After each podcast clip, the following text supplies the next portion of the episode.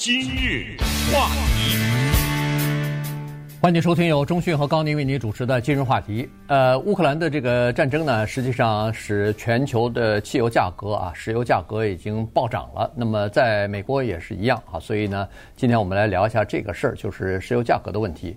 呃，因为现在这个事情呢，就影响到全球各个地方的消费者哈，因为。在这个美国呢，昨天报告说，美国的平均的啊无铅汽油的价格已经到了四块两毛五了，这是平均的。加州的价格早就超过五块五了。在我们洛杉矶，我看昨天《洛杉矶时报》报道，在洛杉矶市中心那个地方，至少有三家呃加油站的价格无铅普通汽油啊，这是八十九号的这个标号的这个汽油价格，从六块九毛九一个加仑到七块零五分不等。这就意味什么呢？意味着您如果要是加十五加仑的汽油的话，这个已经恨不得超过一百块钱了。嗯，呃，如果大家有机会路过我们这儿有一个非常有名的地方叫拉斯耶纳嘎这条街和 Beverly Center 交界那个地方呢，你会看到那儿有一个加油站挂着一个牌子，它的油价是一加仑七块五毛五。哇，这个是我们洛杉矶的一景。赶紧去照相，因为好多人在那儿照相，呃，拿着那个自拍，因为他们觉得可能这是一个重大的历史事件或者是一个里程碑啊。这个油价可能以后会不会打破不知道啊，就等于是历史性的一刻，七块五毛五一加仑，我天哪，这个简直不能相信哈。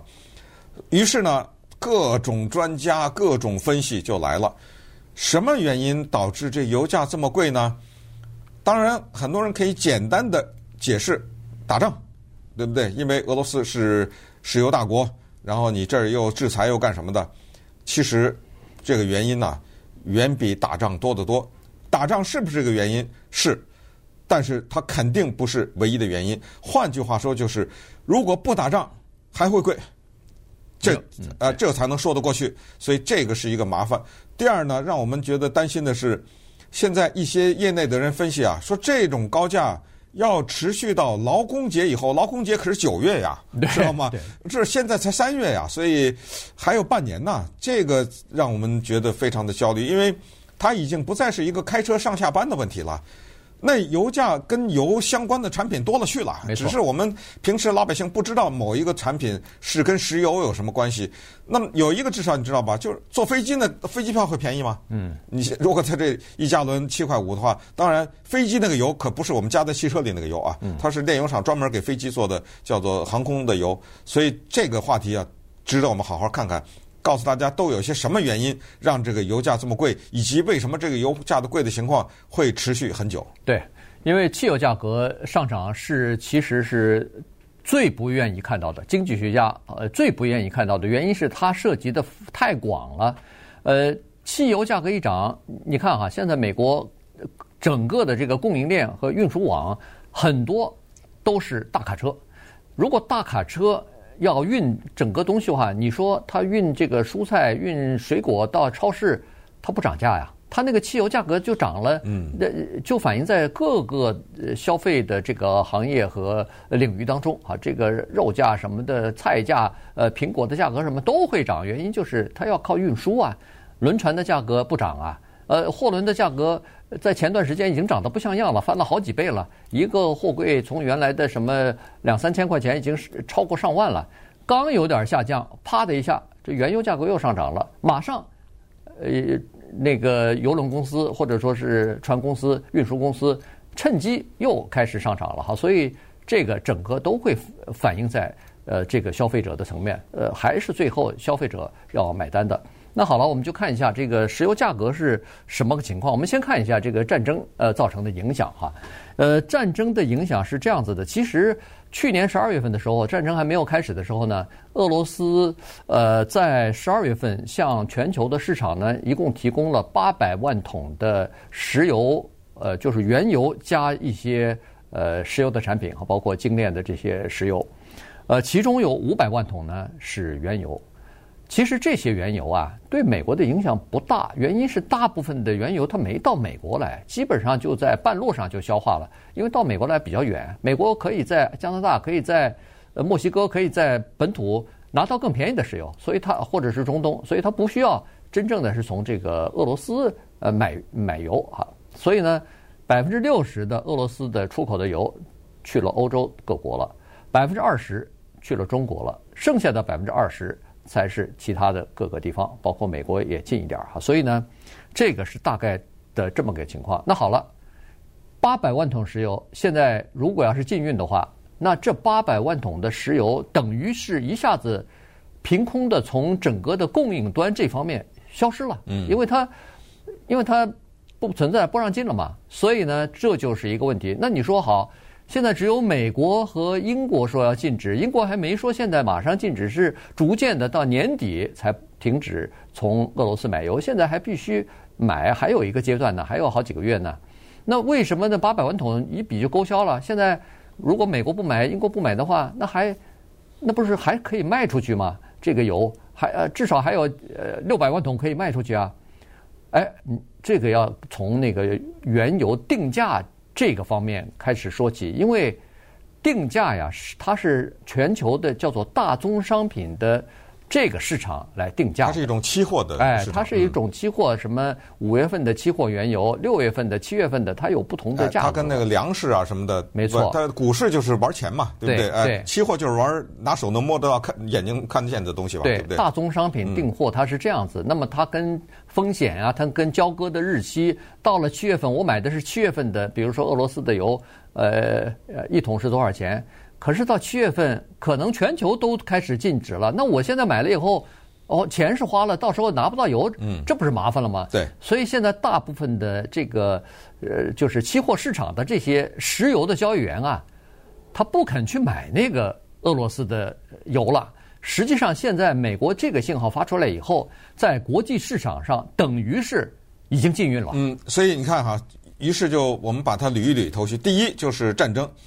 由于战争的原因呢，导致了制裁，这是第一。第二就是期货市场在发酵了，它会发酵，因为我们知道期货市场，刚才刚高宁也解释一下，他聊的是或者他关注的是未来的一件事情，哎，所以这个跟你那个油运到哪个国家一点关系都没有，因为他看的就是一个全球，所以这就是第二，就是期货市场。第三就是港口，这个石油有的时候是要通过港口运的，不是哪儿都有石油运输的管道，对不对？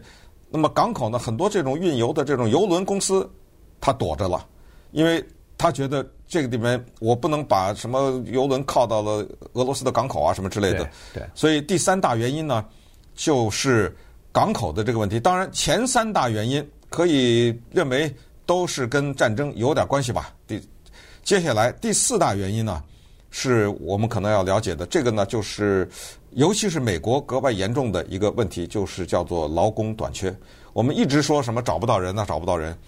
这个找不到人可不是餐厅找不到人呐，或者说可不光是餐厅找不到人。这些石油这些个大的产业里面，它也找不到人，这是一大原因。归在这一大原因里面，还有一个叫做设备。这个我们外行人都不能理解，说没有设备，不是说这个设备贵。而是没有，你说这怎么理解？你知道吗？对，要人没有，要设备没有，也就是说人和设备都跟不上，这又是一大原因。还有不要忘了，这石油的价钱，就像我们去便利店买东西的时候，不是说你凌晨两点缺点什么，你就去到那个店里买，就在那等着你。那个店它得放在那儿啊，那东西。那么在二零二零年的时候，尤其是春天的时候，不，这不是都居家了嘛？对不对？哗的一下，人家用油量那不是就骤减了吗？等你那个疫情以后开放，哗的一下又上班了，对不对？大量的人又开车，这个他也得调节啊，他有的时候也跟不上啊，对不对？这个供应的。就油的这方面，当然还有一些其他方面的原因哈，就是说为什么现在逐渐的这个需求端啊，又开始逐渐的恢复了？呃，这个外出的旅游啊，呃，这个呃，比如说防疫的这些禁令措施、限制措施逐渐的取消以后，大家出去上班了，又出去这个购物了，又出去旅游了，这个供应端的呃需求又开始呃不，这个需求端又开始上升了，可是供应端跟不上。这头为什么呢？其实每个石油公司都有它自己的考虑。稍待会儿我们来看一下，这里头还涉及到一些政策方面的问题，以及石油公司对我觉得未来很很自私的考虑，对我觉得是非常自私的考虑。啊，当然是人家是盈利盈利的公司啊，就是人家股东哎，对股东会为自己做出一个趋利避害的这样的一个措施嘛，对吧？今日话题，欢迎继续收听由钟迅和高宁为你主持的今日话题。这段时间跟大家讲的呢是美国油价为什么会呃涨得这么高啊？刚才说了，这个战争确实是一个主要的原因，但绝对不是唯一的原因，因为它涉及到很多的因素啊。那么刚好在这些因素的上面又加了一个战争的因素呢，这一下子就雪上加霜了。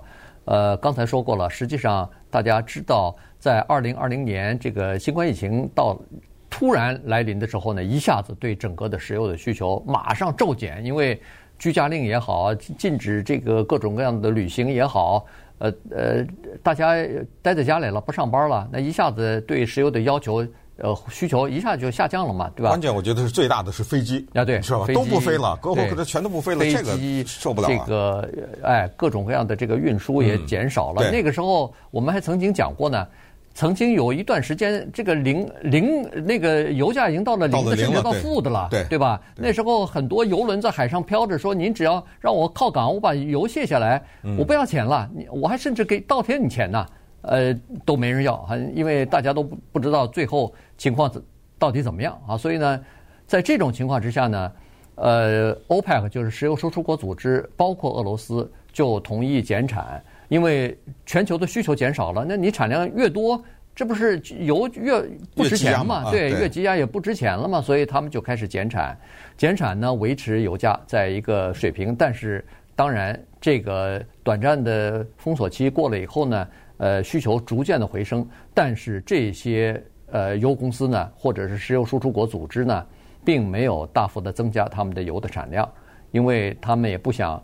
好不容易石油的价格上来以后，让我们赚点钱吧。呃，过去两年没太赚钱啊。你如果看那个石油的股票，你如果看各个公司石油公司的这个股票，你就知道，呃，被打得很惨。他们现在在往回买，对，自己的公司买回来。对，因为因为压低了这个公司的价值以后，那你买回来不是便宜吗？是。那也股东也需要你要维持股价，不能股价一直在下跌啊。所以呢。大部分的石油公司，尤其是美国的石油公司，第一是他把钱放在回购自家股票的身上，维持自己的这个价值和公司的价值；第二呢，他也不太愿意投资在这个新的设备上维持或者是增加产量。这头有几个原因啊，一个原因是他们认为说各个州和联邦的这个比较严格的环保法以后可能会。更多的倾向于叫做再生能源和绿色能源。我弄那么多石油，开开了这么多油井，呃，产量上升以后，结果你这个限制那个限制，我卖不出去啊！我这钱砸出去以后，这不是一笔这一笔投资非常多啊！我要这个开一个油井，或者是产量提升了，我不能说今天我就关掉了，那我投资谁给我回收啊？所以呢，不太愿意投资。第二呢，就是。二零二三年，明年的时候，在亚洲、在非洲、在中东，有好几个超大型的现代化的炼油厂，逐渐的就要这个竣工，就要开始投入生产了。所以，美国现在就不太愿意在这方面做更多投资。于是，你看供应端方面也减少了。对，但是你有没有想到这些问题呢？就是我们之前讲到的，不管是石油啊，还是 SWIFT 都都这样。当你的命脉掌握在别人手里的时候。将来要出点什么问题，你也得考虑啊。现在你的炼油厂都是在什么非洲呢？在刚才你说在哪里？中东是吧？哎、还有亚洲的一些地方的话，那么将来他要是跟你在哪些地方意见不合，他要再整你一下，你还是有这个问题啊。所以这又是一个供应链的问题。说了半天，咱们之前就是说供应链归来就是咱别依赖别人啊，对不对？我自己弄。还有一些啊原因，你也说。是不是原因？你也不能说它不是。比如说，还给一个原因说炼油厂爆炸，对，对不对？嗯、说这个有美国有炼油厂爆炸什么之类的，什么飓风、飓风的影响、呃，气候的影响。你不要说一个炼油厂爆炸，马上就有影响，直接的这些产量什么之类的。所以呢，现在是进入到春天，我们也知道啊，假如一切都跟正常一样，又没有疫情，又没有战争，本身就是到了快靠近夏天的时候，是一个油价。开始涨的时候，因为人各种那个需求多嘛，出去的消耗啊什么之类的。那再加上刚才上述的那个十几个因素，对不对？所以慢慢的我也相信了，可能这个高油价真的会给持续到呃劳工节的那个时候了。而且还可能还不止呢，原因是这样子的，原因是你不要看可能呃乌拉克的这个呃乌克兰啊乌克兰的这个战争。呃，有可能会，比如说，呃，不会持续那么长时间，可能四月份结束，三月份结结束。嗯、但是你别忘了，不是说这个战争一结束，那个对它的禁运、石石油禁运的政策就结束了，啊，对对啊，就解除了，不会的，它可能会延续一段时间，还没准延续很长时间呢。嗯、所以这个因素还一直存在的。